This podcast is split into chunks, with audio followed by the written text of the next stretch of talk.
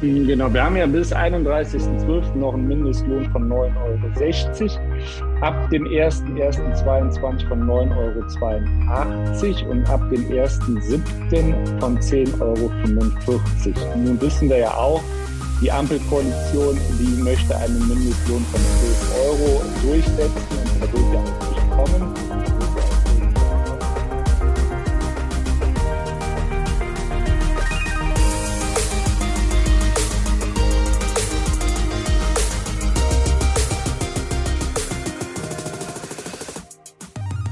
Herzlich willkommen, schön, dass du wieder mit dabei bist. Edela Truger Gastro Briefing und heute mal ein wirklich ganz, ganz deep, deep, deep, deep Steuerberatungsthema, denn es geht um den Jahreswechsel und äh, da habe ich mir einen Profi mit an die Seite geholt, Tobias Weber aus Siegburg. Hallo Tobias.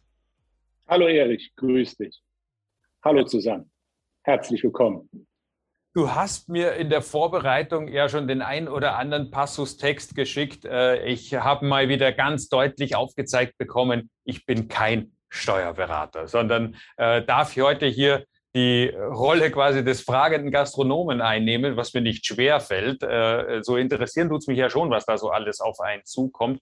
Und selbst in einem Wahljahr wie dem jetzigen wo naja, Lindner gerade unlängst die Zügel in der Finanzverwaltung an sich gerissen hat und erstmal gleich Milliarden von links nach rechts jongliert, äh, ja, noch gar nicht wirklich großartig was äh, zugange ist. Äh, so habe ich dann doch aus der Vergangenheit mitgenommen, gibt es doch jedes Jahr sowas wie ein Jahressteuergesetz. Ähm, und jetzt hast du mir, ich konnte mir das gar nicht vorstellen, aber dann hast du mir so ein paar Punkte aufgestellt, äh, was denn alles dann doch in, ja, in Änderung begriffen ist. Und ich glaube, die 30 Minuten werden heute ziemlich knapp werden.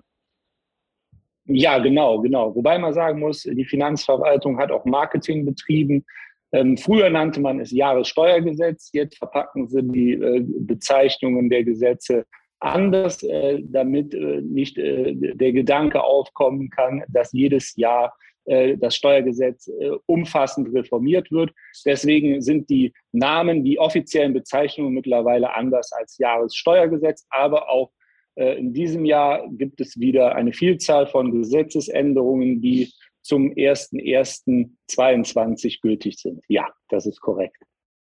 Ich muss gestehen, ich bin ja ein Freund des freien Redens und äh, auch eine äh, Bitte oder auch eine Frage an die Teilnehmer. Wenn es äh, Fragen gibt, dann die bitte äh, in den Chat schreiben. Wir werden versuchen, darauf äh, direkt einzugehen, soweit es passt. Ansonsten muss ich gestehen, habe ich heute mir einen Speaker mitgenommen, weil äh, die Themen, auch manchen Begriff, den man vielleicht äh, etwas genauer erklären müssen, den man so ge ja, gelegentlich mal hört, äh, würde mich mal interessieren, was denn da so wirklich dahinter steht. Aber lass uns mal einsteigen mit einem absoluten Brandthema in der Branche. Äh, das ist nämlich die, das Thema ja, abgesenkte Mehrwertsteuer in der Gastronomie.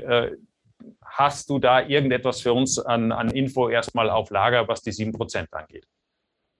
Ja, natürlich. Also auch bis zum 31.12.2022 wird es definitiv so sein, dass der ermäßigte Umsatzsteuersatz von 7% ähm, auch weiterhin für Speisen gelten wird. Ne, das ist definitiv so. Und dann äh, muss man natürlich abwarten, was das Jahr 2022 mitbringt, was die Corona-Pandemie mitbringt, ähm, wie wir dagegen ankommen. Und äh, darüber hinaus, über das Jahr 2022, kann es natürlich noch weiterhin sein, dass der Mehrwertsteuersatz für Speisen abgesenkt bleibt. Aber das weiß noch keiner. Ich denke, das hängt auch damit zusammen, wie gut wir durch die Pandemie jetzt kommen werden. Scholz hat ja angekündigt, er will bei den oder hat durchblicken lassen, er würde sich das schon vorstellen können, bei diesen sieben Prozent äh, zu bleiben. Das hat er gesagt als äh, Ex-Finanzminister. Äh, jetzt äh, ist er als Kanzler unterwegs, der neue Finanzminister Lindner. Äh, werden wir gespannt sein, wie er sich dann dazu positioniert. Äh, hoffen wir mal für unsere Mandanten an der Stelle das Beste. Bleiben wir gleich zum zweiten Thema, das in der Pandemie, nämlich dieser Corona-Bonus, diese 1500 Euro, die es ja leider muss ich jetzt ganz deutlich sagen, und das ist meiner Meinung nach auch, also das ist von mir aus eine ganz heftige Kritik. Äh, die Mitarbeiter hat man da in dieser Pandemie ein bisschen vergessen an der Stelle. Äh, die äh, Pandemie wurde immer länger, länger, länger, länger, aber der Bonus für die Mitarbeiter ist quasi eingefroren. Wie lang kann ich den noch zahlen? Den Bonus, da müssen wir etwas schneller sein. Der ist noch zahlbar bis zum 31.03.2022.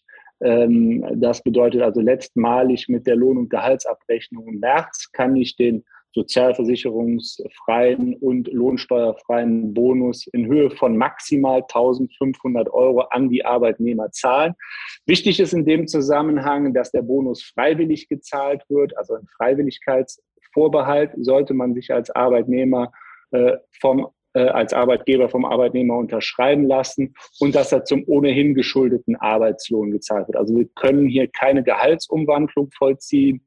Also ich kann nicht dem Arbeitnehmer irgendeinen äh, arbeitsrechtlich geschuldeten Arbeitslohn nicht zahlen und dafür den Corona-Bonus, sondern muss den zusätzlich zahlen. Da besteht immer die Gefahr zum Beispiel auch, dass man, wenn man regelmäßig ein Weihnachtsgeld zahlt, dass äh, daraus dann eine betriebliche Übung wird, wenn man sich nicht äh, stetig äh, vom Arbeitnehmer unterschreiben lässt, dass ähm, das Weihnachtsgeld freiwillig ist. Auch da wird dann eine betriebliche Übung daraus und das Weihnachtsgeld ist dann nicht mehr freiwillig, sodass ich auch dieses Geld nicht umfunktionieren kann. Insgesamt müssen wir natürlich sehen, haben wir bereits in der Vergangenheit einen Corona-Bonus gezahlt, weil der Corona-Bonus darf nur zusammengefasst für den Zeitraum 1.3.20 bis 31.3.22 insgesamt 1500 Euro betragen. Äh, was in diesem Zusammenhang oftmals auch vergessen wird, ist natürlich, dass der Corona-Bonus auch für Minijobber gilt. Ne? Also das habe ich in der Vergangenheit oft äh, gemerkt, dass die, ähm, dass bei unseren Mandanten oder generell bei Arbeitgebern nicht richtig rübergekommen ist. Also ich kann auch Minijobbern einen Corona-Bonus in Höhe von 1500 Euro zahlen, ohne dass dieser zu dieser Verdienstgrenze für Minijobber von 450 Euro äh, beziehungsweise äh, 5400 Euro im Jahr zählt. Ne? Das sollte man auch im Hinterkopf behalten an dieser Stelle. Das ist ein wertvoller Hinweis. Äh, vielen Dank. Kommen wir noch zu einem anderen Thema. Wir arbeiten ja auch selber damit. Das ist ja bei diesen 44 äh, Euro, äh, ähm, ja, dieser Sachbezug für Mitarbeiter, der ändert sich ja auch und gleich in doppelter Hinsicht. Ich glaube, einmal ändert sich bezüglich des Betrages, aus 44 werden 50, aber die Anwendung, was ich damit machen kann, glaube ich, ist auch äh, äh in Änderungen oder Änderungen unterworfen. Wie sieht das jetzt aus? Ja, also zum einen äh, war da äh, der Gesetzgeber großzügig und hat die, ähm, den, äh, die Freigrenze von 44 Euro auf ganze 50 Euro erhöht. Aber zum anderen hat er sich auch knauserig gezeigt und ähm, hat die, äh, äh, den Zweck, den Zweck, warum man einen Sachbezug zahlt, muss vorher begründet werden und man muss sich festlegen, ähm, warum man äh, einen Sachbezug zahlt. Früher war es, vorher war es so, bis zum 31.12.2021 konnte ich einen Sachbezug zahlen in Form zum Beispiel von Gutscheinen ähm, und der Arbeitnehmer konnte den Gutschein frei verwenden für Zwecke, die ihm in den Kopf kommen. Jetzt muss ich zum Beispiel den muss der äh, Gutschein zweckgebunden sein. Der Gutschein muss zum Beispiel für Tanken sein oder für Lebensmittel, wie auch immer. Ähm, und äh, nur dann ist auch äh, der äh, Sachbezug Lohnsteuer und sozialversicherungsfrei. Ähm, hier ist ganz wichtig, dass ich die frei, äh, äh, dass ich den Betrag von 50 Euro nicht um einen Cent überschreite, weil ansonsten wird der gesamte Betrag steuerpflichtig, weil es sich hierbei um eine Freigrenze und kein Freibetrag handelt.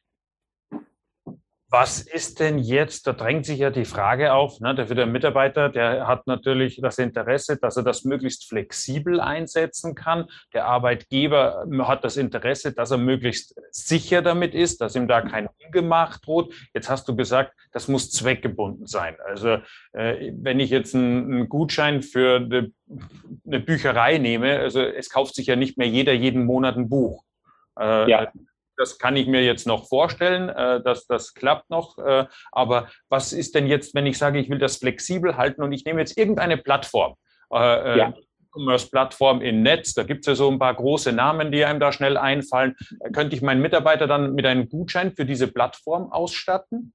Und die ja, zum will ich gleich noch kurz andenken. Es gibt ja auch diese quasi, die haben ja von der Funktion wie eine Kreditkarte, also äh, so korrekt Systeme. Was ist denn mit denen?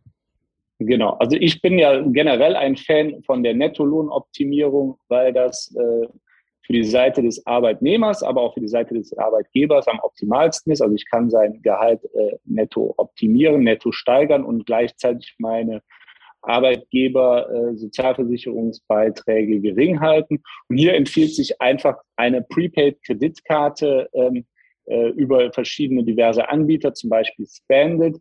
Äh, da kann ich einen Mitarbeiter freischalten lassen, der bekommt eine persönliche Kreditkarte auf seinen Namen. Es handelt sich um eine Prepaid-Kreditkarte, die der Arbeitgeber monatlich dann mit den bis zu 50 Euro ab 1.1.22 aufladen kann und der Arbeitnehmer den Betrag verwenden kann. Aber jetzt ab 22 ist es erstmalig so, dass auch hier der Zweck, äh, wofür der Arbeitnehmer die Kreditkarte verwenden möchte, äh, gebunden sein muss. Also sprich, ähm, zum Beispiel, er darf damit nur tanken oder er darf damit nur Lebensmittel kaufen etc. Auch hier muss eine Zweckgebundenheit ähm, ähm, äh, vorhanden sein. Und äh, äh, aber es ist dann am einfachsten, der, der Betrag von 50 Euro wird mit dem Lohn quasi auf seine Prepaid-Kreditkarte überwiesen und äh, der Arbeitnehmer kann dann den Betrag verwenden, wann er es möchte. Er kann den Betrag auch ansammeln und dann einen größeren Betrag davon verwenden. Er muss diesen Betrag dann von der Kreditkarte nicht ähm,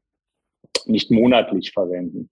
Ähm, wichtig ist in dem Zusammenhang noch kurz, darf ich kurz noch ausführen, ähm, dass ähm, er mit der Prepaid-Kreditkarte natürlich nicht Bargeld am Automaten ziehen kann. Aber wenn Sie das über einen großen Anbieter äh, machen, da ist das alles vorgegeben bei den Kreditkarten. Also da kann ich das auch, ist das dann nur eine Vereinbarung im Innenverhältnis mit dem Mitarbeiter oder ist das etwas, was ich, wo ich darauf achten muss, dass ich bei dem gewählten System, das als Arbeitgeber, bin ich da in der Pflicht, dass er das gar nicht anders verwenden kann? Sowohl als auch. Also zum einen gibt es eine Nutzungsvereinbarung, die man treffen sollte zwischen Arbeitgeber und Arbeitnehmer. Zum anderen ist es aber so, dass die Prepaid-Kreditkarten in der äh, äh, immer besser technisch ausgestattet sind und auch da schon dann von vornherein äh, für bestimmte Terminals oder bestimmte Plattformen gar nicht verwendbar sind. Ne, zum Beispiel war es vorher schon so, dass man mit den Karten nicht im Ausland einkaufen durfte, auch nicht bei ausländischen Shops und dafür waren dann Prepaid-Kreditkarten gesperrt. So sind diese Kreditkarten dann auch zukünftig gesperrt für Shops, die entgegen der Zweckgebundenheit stehen. Aber trotzdem muss man im Innenverhältnis zwischen Arbeitgeber und Arbeitnehmer natürlich noch kontrollieren, ob der Arbeitnehmer sich auch an die Zweckgebundenheit hält. Ja, da kommt Anjas Frage gerade dazu, zu diesem Thema mit rein, wie der Anbieter hieß. Du hast äh, Spendit, glaube ich, genannt. Es gibt auch andere, aber das ist der, den äh, ja. gefallen ist, der Name. Ja, dann genau. Lass uns mal äh, weitergehen. Ich finde, das ist ein guter Baustein äh, bei äh, der Nettolohnoptimierung. Das alleine wäre ja schon ein eigenes Format. Äh, so ist es. Vielleicht, vielleicht holen wir das mal bei Zeiten nach. Da gibt es ja auch die eine oder andere Änderung, die dann immer wieder unterworfen ist. Äh, kommen wir zum Thema Mindestlohn. Was erwartest du denn da? Also bis vor wenigen Wochen hätte ich mich ja völlig erschrocken zurückgestreckt und hätte gesagt, mein Gott, äh, eine Erhöhung von, von 10 auf 12 Euro in einem Stück, 20 Prozent, das ist äh, äh, keine gesunde Entwicklung. Das, also ich, ich hatte keiner was gegen diese 12 Prozent, äh, gegen die 12 Euro. Das ist ja völlig in Ordnung. Äh, aber der Zeitrahmen, der Zeitrahmen, der dahin geht, also auch Mandanten beziehungsweise die äh, Gäste müssen sich ja erstmal an diesen Schritt gewöhnen. Das ist dann doch ein ganz starkes Stück. Jetzt liest man aber äh, aus den Gazetten immer mehr, das soll irgendwie möglichst schnell kommen, äh, womöglich doch in einem Stück. Was gibt es da zu vermelden? Mhm, genau, wir haben ja bis 31.12. noch einen Mindestlohn von 9,60 Euro. Ab dem 1.1.22 von 9,82 Euro und ab dem 1.7. von 10,45 Euro. Nun wissen wir ja auch, die Ampelkoalition, die möchte einen Mindestlohn von 12 Euro durchsetzen und der wird ja auch durchkommen. Der wird ja auch irgendwann kommen. Aber ähm, so ganz neu ist das für unsere Branche, also für die Gastronomie und Hotellerie ja nicht, weil äh, der DEHOGA-Verband hat ja auch schon den Mindestlohn, soweit ich weiß, auf 12 Euro angehoben. Hier muss man natürlich auch aufpassen, wenn man zu dem DEHOGA-Verband zählt, dass man auch den Mindestlohn äh, des Verbandes zahlt.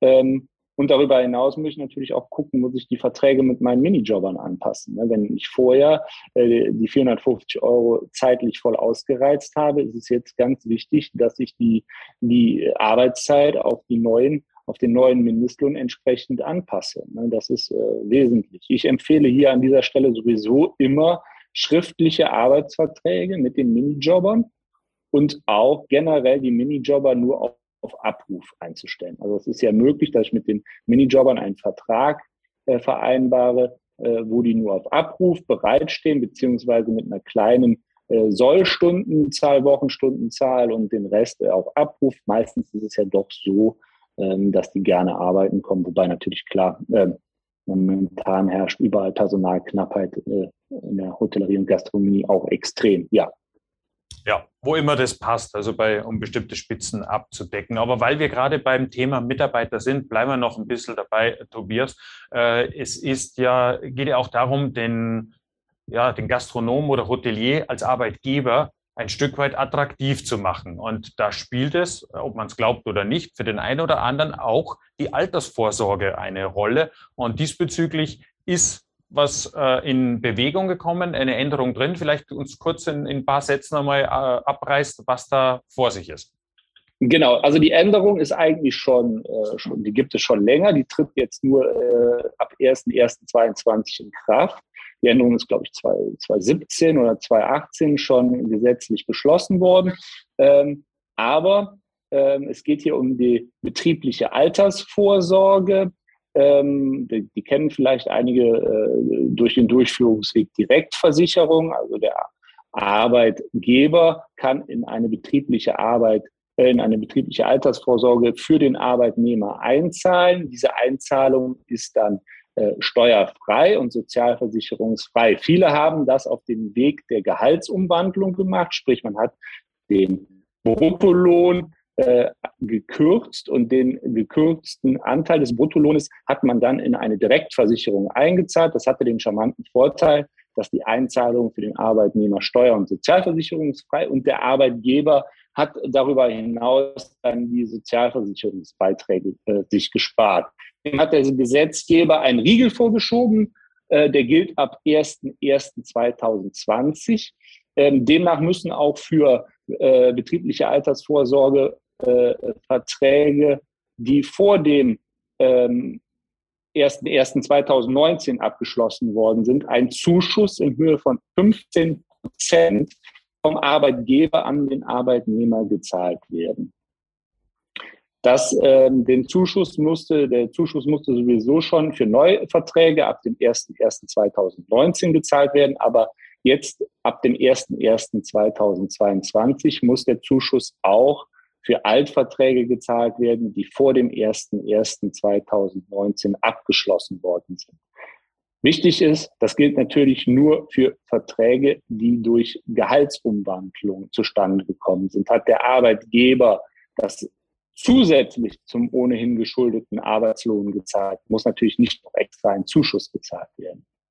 Dann ist es ja schon komplett auf dessen Seite. Also äh, ein genau. Beitrag, jetzt kann man sagen, ist eine neue Belastung auf der einen Seite für den Arbeitgeber, auf der anderen Seite ist es ein, äh, sage ich mal, vielleicht auch ein Baustein, den man durchaus auch als Arbeitgeber nutzen kann, um als äh, nachhaltig orientierter, als äh, zukunftsorientierter Arbeitgeber sich dann auch zu platzieren und die Mitarbeiter dann da auch abzuholen und mitzunehmen. Gleichwohl im Moment äh, die ganzen Rentenverträge aufgrund des niedrigen Zinsniveaus äh, ja, leider nicht so viel Spaß machen wie vor 20 Jahren. So ist es, so ist es, ja. Aber es sollte nicht in Vergessenheit äh, geraten, dass der Arbeitnehmer da den Zuschuss dann auch ab 1.1.22 erhält. Er hat ja auch einen Anspruch darauf, ja.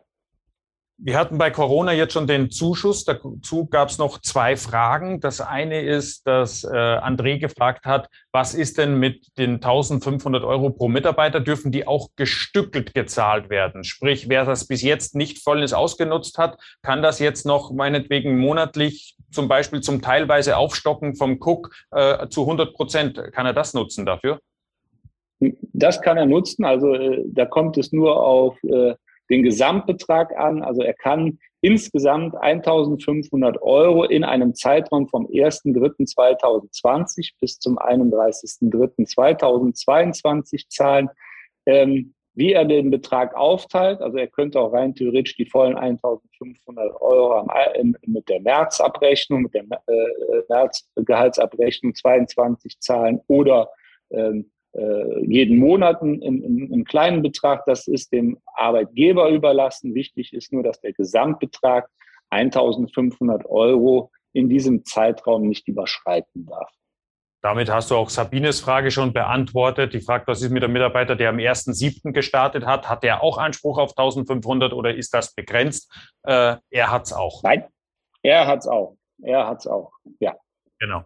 Dann äh, gehen wir weiter in der Frage äh, Corona, nämlich äh, da gab es ja diese Homeoffice-Geschichte. Also auch im Gastgewerbe, in der Hotellerie, die eine oder andere Salesabteilung hat dann oder Eventabteilung hat sich dann zu Hause im Homeoffice wiedergefunden und dafür gab es eine Sonderregelung. Und das habe ich gehört, die wird äh, ausgedehnt auf 2022. Was konkret bedeutet das? Genau. Also die Homeoffice-Pauschale ähm, die beträgt ja grundsätzlich fünf Euro pro Tag. Das heißt also, ähm, dass der Arbeitnehmer, aber auch der selbstständige Gewerbetreibende, also auch der Hotelier, Gastronom, fünf Euro, äh, fünf Euro pro Tag an Betriebsausgaben oder Werbungskosten geltend machen kann, äh, wenn er Corona-bedingt nicht in, an seinem Arbeitsplatz im Betrieb arbeiten konnte oder gearbeitet hat äh, und dafür in sein in seine Wohnung, in sein äh, häusliches Arbeitszimmer gegangen ist, ähm, äh, kann er diese äh, Homeoffice-Pauschale von fünf Euro pro Tag geltend machen. Jetzt heißt es eigentlich, mh, hm, kein häusliches Arbeitszimmer soll vorhanden sein. Das ist so nicht ganz korrekt, weil auch wenn ich ein häusliches Arbeitszimmer habe, kann ich die fünf Euro Homeoffice-Pauschale pro Tag geltend machen als Werbungskosten oder Betriebsausgaben, je nachdem, ob ich Arbeitnehmer oder Selbstständiger bin.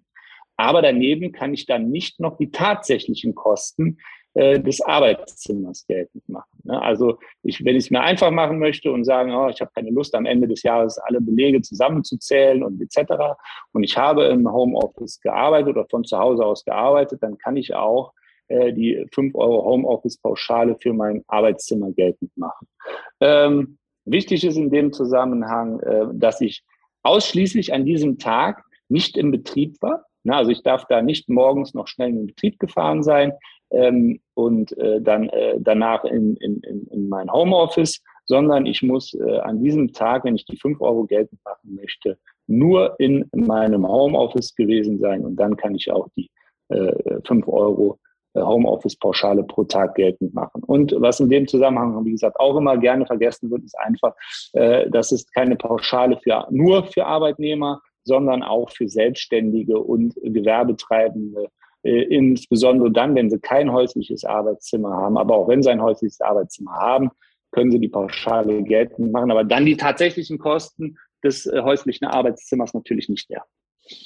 Gut, dann äh, eine kurze Einsatzantwort. Äh, wen treffen denn diese Zinsen, diese steuerlichen äh, Verzinsung, die seit 2014 ja vom Gericht jetzt gekippt worden ist? Da hat er der ein oder andere große Hoffnungen gehabt, gerade dann, wenn er, sage ich mal, sein, es war nichts, es war hochlukrativ beim Finanzamt sein Geld anzulegen. Also nirgendwo gab es ja mehr Zinsen. Genau. Ja, ähm, das Bundesverfassungsgericht hat uns da leider einen kleinen Strich durch die Rechnung gemacht. Ähm, zwar wurde bestätigt, dass die Verzinsung von 0,5 Prozent pro Monat, also 6 Prozent pro Jahr, seit 2014 verfassungswidrig ist. Aber das Bundesverfassungsgericht hat dem Gesetzgeber auch eine Übergangszeit eingeräumt, äh, wonach also bis 31.12. für Verzinsungszeiträume bis 31.12.2018 das nicht zu beanstanden ist. Für Verzinsungszeiträume ab 01.01.2019 ähm, sind also die sechs Prozent pro Jahr verfassungswidrig. Und äh, ähm, hier muss man schauen, dass insbesondere wenn man Nachzahlungen, Nachzahlungszinsen äh, festgesetzt bekommt, dass der Steuerbescheid entweder vorläufig ist, das steht dann im Steuerbescheid drin, ist der das nicht, dann sollte man da Einspruch gegen einlegen und Ruhen des Verfahrens beantragen, bis der Gesetzgeber da äh, der Frist des Bundesverfassungsgerichts nachgekommen ist und eine Neuregelung über die Verzinsung beschlossen hat. Ne, das sind da die wesentlichen Merkmale. Aber naja, schade drum. Ne? Wir haben äh, viele Einsprüche eingelegt und gehofft, dass da was kommt. Äh, sprich, ähm, dass ähm, äh, für die Zeiträume schon ab 2014 ähm, äh, Erstattungen zu erwarten sind äh, für die überhöhten Zinszahlungen, aber den hat das Bundesverfassungsgericht einen Riegel vorgeschoben und gesagt, nein, ist zwar verfassungswidrig, aber Übergangszeit bis 31.12.2018 und erst ab 1.1.2019 muss der Gesetzgeber eine neue Regelung schaffen. Okay, haben wir erstmal jetzt nicht viel mit zu tun. Was ist mit den Verjährungsfristen? Also da gibt es ja auch neue Regelungen. Äh, vielleicht noch zwei Sätze dazu. Genau. Ähm, und zwar hat der Gesetzgeber die ähm, Verjährungsfristen für Steuerhinterziehung in besonders schweren Fällen von zehn Jahre auf 15 Jahre verlängert. Besonders schwere Fälle liegen dann vor, wenn der hinterzogene Steuerbetrag mindestens 50.000 Euro und mehr beträgt. Nun kann man sagen, naja, das ist ja schon eine Menge, aber das kann auch sehr schnell und zunächst mal dann vielleicht ähm, ähm, ähm, ungewollt passieren, besonders im Bereich der Umsatzsteuer, dass dann vielleicht noch was schiefgegangen ist, wie auch immer. Ne? Das kann auch durchaus ungewollt sein. Und dann tritt eine Verjährung erst nach 15 Jahren in Kraft.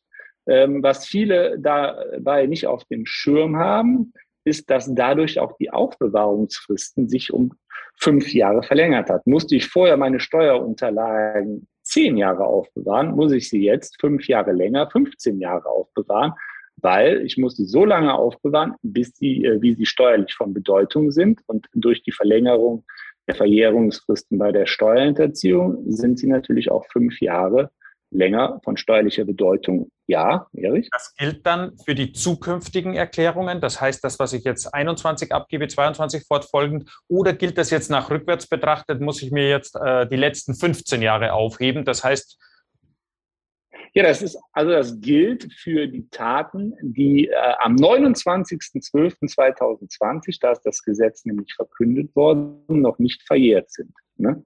Also sprich, müsste ich eigentlich am 29.12.2020 15 Jahre zurückgehen. Ne? Im Zweifel also, habe ich schon vier Jahre weggeschmissen, wenn ich letztes Jahr sorgsam und knapp meinem Archivieren wäre. Also ganz klare Botschaft, dieses Jahr nichts wegschmeißen, alles aufheben. Richtig, genau. Definitiv, so ist es. Ähm, Gehen wir mal zu dem Thema Investitionsprämie. Der ein oder andere Gastronom hat ja gerade jetzt mit den Überbrückungshilfen ganz, eine ganz große Liste an möglichen Investitionen gefunden. Und äh, jetzt gibt es dafür auch eine Prämie. Was steckt da dahinter? Genau, ja, also die Investitionsprämie, die eigentlich eine Superabschreibung sein soll. Also hier weiß man noch nicht so recht, was äh, da tatsächlich kommen wird, weil ähm, es ist tatsächlich eine Abschreibung für Investitionen in den Bereich der, äh, des Klimawandels, der Digitalisierung. Ähm, und hier sollte es vereinfachte oder größere Abschreibungsmöglichkeiten geben. Äh, das Ganze wird aber unter dem Aufhänger Investitionsprämie ähm, äh, dargelegt. Ähm, aber tatsächlich ist es jetzt nicht so, dass man eine Prämie erhält, sondern der Abschreibungsbetrag wird einfach für diese speziellen Wirtschaftsgüter größer sein als wie vorher. Aber ähm, das ist eher noch ein Ratespiel, was da letztendlich kommt. Äh, bisher noch äh, nichts als heiße Luft. Also da gibt es noch nichts Definitives, ist mehr ein Ausblick.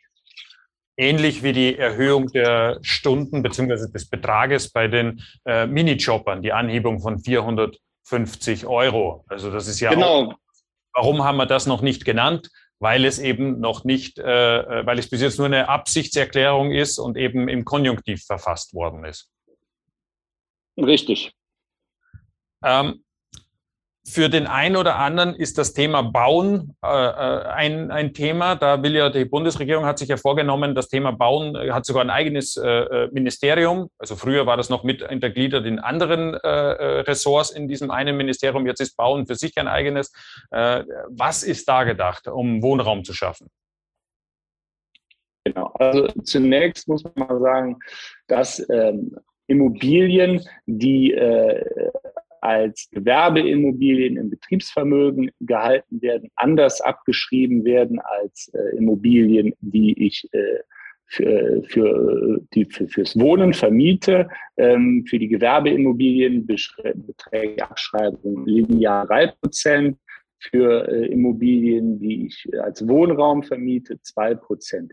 Äh, hier hat der Gesetzgeber auch vor, es ist, ist auch nur ein Ausblick, also auch noch nicht definitiv, auch die Abschreibung für äh, die Vermietung von Wohnraumimmobilien auf drei Prozent zu erhöhen. Und gleichzeitig möchte der Gesetzgeber auch einen äh, Freibetrag für äh, die Grunderwerbsteuer einführen, äh, für, aber nur für selbstgenutzte Immobilien, sodass also auch der Zugang zur eigenen Immobilie ähm, ja, kostengünstiger sein soll. Auch hier nur ein Ausblick, äh, leider auch noch nichts Definitives. Mhm. Ja, liebe Teilnehmer, wir haben die Uhr im Auge. Ich denke, wir werden noch fünf Minuten heute äh, draufgeben. Es gibt noch wirklich ein paar interessante Themen, die wir uns anschauen sollten. Zum Beispiel das Thema mit der Lohnsteuerklasse. Da ist ja auch äh, eine Änderung angekündigt. Äh, was bedeutet das für die Arbeitgeber? Diese Preis, ja. Geschichte etc. Für die Arbeitgeber bedeutet das in diesem Zusammenhang zunächst mal nichts. Äh, das ist auch eher äh, etwas, was die Arbeitnehmer für die Arbeitnehmer von Belang ist. Äh, die Lohnsteuerklasse Klassenwahl 3 und 5 soll zukünftig wegfallen und dafür soll die Lohnsteuerklassenwahl 4 und 4 mit Faktorverfahren mehr in den Vordergrund geschoben werden. Ähm, einfach vor dem Hintergrund, dass äh, ja, es hat viele, viele, viele Hintergründe. Zum einen äh, ist es in Deutschland halt so, dass der besser verdient, und das ist meistens der Mann, in die Lohnsteuerklasse 3 wechselt und die Frau in die Lohnsteuerklasse 5. Diese Klassenkombination gibt es ja nur bei Eheleuten oder eingetragenen Lebenspartnern. Und äh, das hat so den Hintergrund, dass der Nettolohn der Frau dann, naja, eigentlich nur auf dem Papier äh, geringer ist durch den höheren Steuerabzug in der Steuerklasse 5. Und das soll zukünftig geändert werden. Ähm, und danach soll dann nur noch eine Steuerklassenwahl für Männer und Frauen beziehungsweise eingetragene Lebenspartnerschaften 4-4 mit Faktorverfahren möglich sein. Was bedeutet Faktorverfahren? Hier wird einfach, ähm, werden bestimmte Abzugsmerkmale, die äh, definitiv feststehen, zum Beispiel höhere Sonderausgaben oder höhere Werbungskosten bereits bei der Lohnsteuer äh, beim Lohnsteuerabzug berücksichtigt, ähnlich wie zum Beispiel Lohnsteuerfreibetrag. Und äh, dies soll dann auch direkt ähm, in den Elster, äh, Elstern äh, Steuerabzugsmerkmalen des Arbeitnehmers eingetragen werden, so dann der tatsächliche monatliche Nettolohn dem auch entsprechen, was letztendlich bei einer Einkommensteuererklärung äh, versteuert werden muss. Hm. Kommen wir noch kurz zum Thema Kaufrecht. Da gibt es eine Beweislastumkehr. Was kann das, also wen betrifft das im Kaufrecht? Also welche Parteien sind davon betroffen? Äh, nur der Endverbraucher oder auch Gewerbliche? Nein, natürlich. Also äh, in diesem Fall sind beide Parteien betroffen, sowohl der Endverbraucher als auch der äh, Gewerbetreibende. Der Gewerbetreibende Gewerbliche ist ja in dem Fall der Verkäufer. Äh, und der Käufer ist dann der Endverbraucher. Äh, bis 31.12.2021 war es so, dass man für Neuwaren einen Gewährleistungsanspruch ja von 24 Monate hatte. Wenn in diesen in den ersten sechs Monaten der 24 Monate ein Mangel aufgetreten ist, dann äh, ist man davon ausgegangen, dass der Mangel bereits bei Verkauf des Gegenstandes vorgelegen hat und der Käufer war berechtigt, die Sache zurückzugeben. Ähm, ansonsten hätte der Verkäufer beweisen müssen, dass der Mangel bei Verkauf nicht vorgelegen hat. Das stellt sich natürlich äußerst schwierig ein, äh, schwierig dar.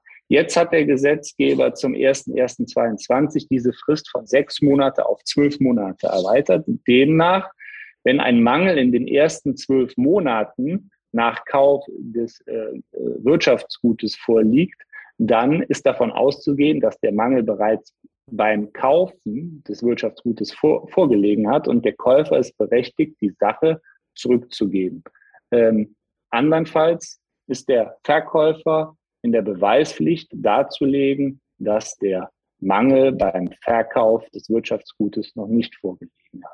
Ist eine Herausforderung für alle jene, die im Bereich Merchandising, E-Commerce äh, äh, unterwegs sind, äh, dass man da mit Reklamationen jetzt plötzlich doppelt so viel, also auf Kundenseite doppelt so viel Zeit hat. Ähm, genau, ähm, kurz noch, ja, ähm, wobei man muss einfach sagen, ähm, viele Firmen, ich meine, das ist ja der Gewährleistungsanspruch, viele Firmen bieten aber schon im Regelfall sowieso einen Garantieanspruch von zwölf Monate. Ne? Das ist da ja von getrennt zu sehen. Also äh, sicherlich wird es den einen oder anderen äh, Gewerbetreibenden geben, der keine zwölf Monate Garantie gegeben hat, aber bei den großen Firmen war es ja im Regelfall schon so, dass sie zwölf Monate Garantie gegeben haben. Mhm. Was bringt uns noch das neue Jahr? Ich habe zum einen noch die Notiz kürzere Kündigungsfristen bei Laufzeiten. Also das ist vor allem im Bereich äh, äh, der ja, Langzeit, was Sie, wie Versicherungen und so weiter und so fort? Oder äh, welche Verträge sind von diesen kürzeren Kündigungsfristen betroffen? Ja, grundsätzlich sind alle Verträge davon betroffen, die sich automatisch verlängern. Ähm, Ab dem 1.1. ist es nämlich so, dass die Kündigungs, äh, ich die Möglichkeit habe, die äh, äh, äh, Verträge monatlich zu kündigen, wenn diese sich automatisch verlängert haben. Früher war es ja immer so, dass der Vertrag sich um zum Beispiel dann auto, äh, automatisch, wenn man nicht gekündigt, gekündigt hat, um ein Jahr verlängert hat, ab dem 1.1.21. Das gilt aber auch nur für Neuverträge, die ab dem 1.1.21 geschlossen worden sind äh, kann die äh, Kündigungsfrist äh, nur noch einen Monat betragen. Also ich kann quasi dann jeden Monat meinen Vertrag kündigen, wenn ich nicht eine neue Vertragslaufzeit äh, eingegangen bin.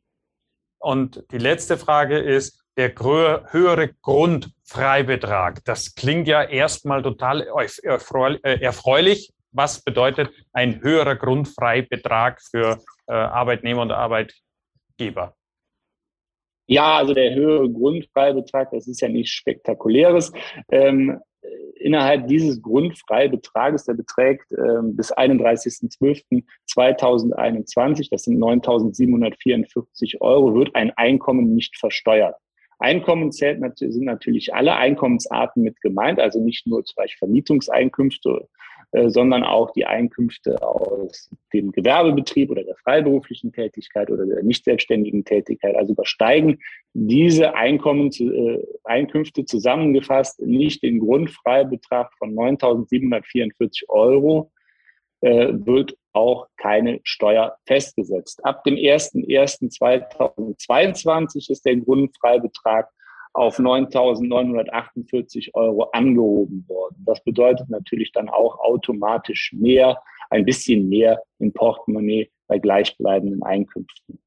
Tobias, ich bin beeindruckt. Also Fragen ohne Ende und das, obwohl noch nicht mal die neue Regierung irgendwie groß hat Gas geben können an der Stelle. Und äh, ich habe dich gegrillt, äh, du hast alles äh, einwandfrei beantwortet, aber den Fragen aus dem Chatzimmer auch nachgekommen. Auch da an der Stelle vielen Dank. Tut mir leid, dass wir nicht an das Betriebsrentenstärkungsgesetz noch in Detail haben reingehen können. Es hätte den Rahmen gesprengt. Ich bitte an der Stelle den Rüdiger um Nachsicht. Aber äh, ich bin wirklich beeindruckt aus dem FF in aller Ruhe alles äh, gut verständlich rübergebracht. Vielen herzlichen Dank nach Siegburg, äh, Tobias.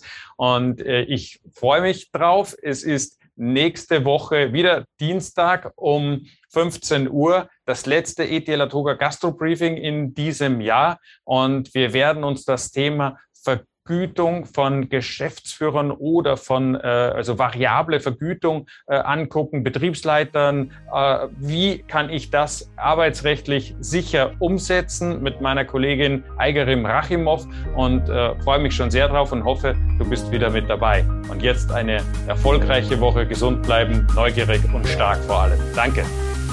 Danke, Erich. Tschüss. Bis bald.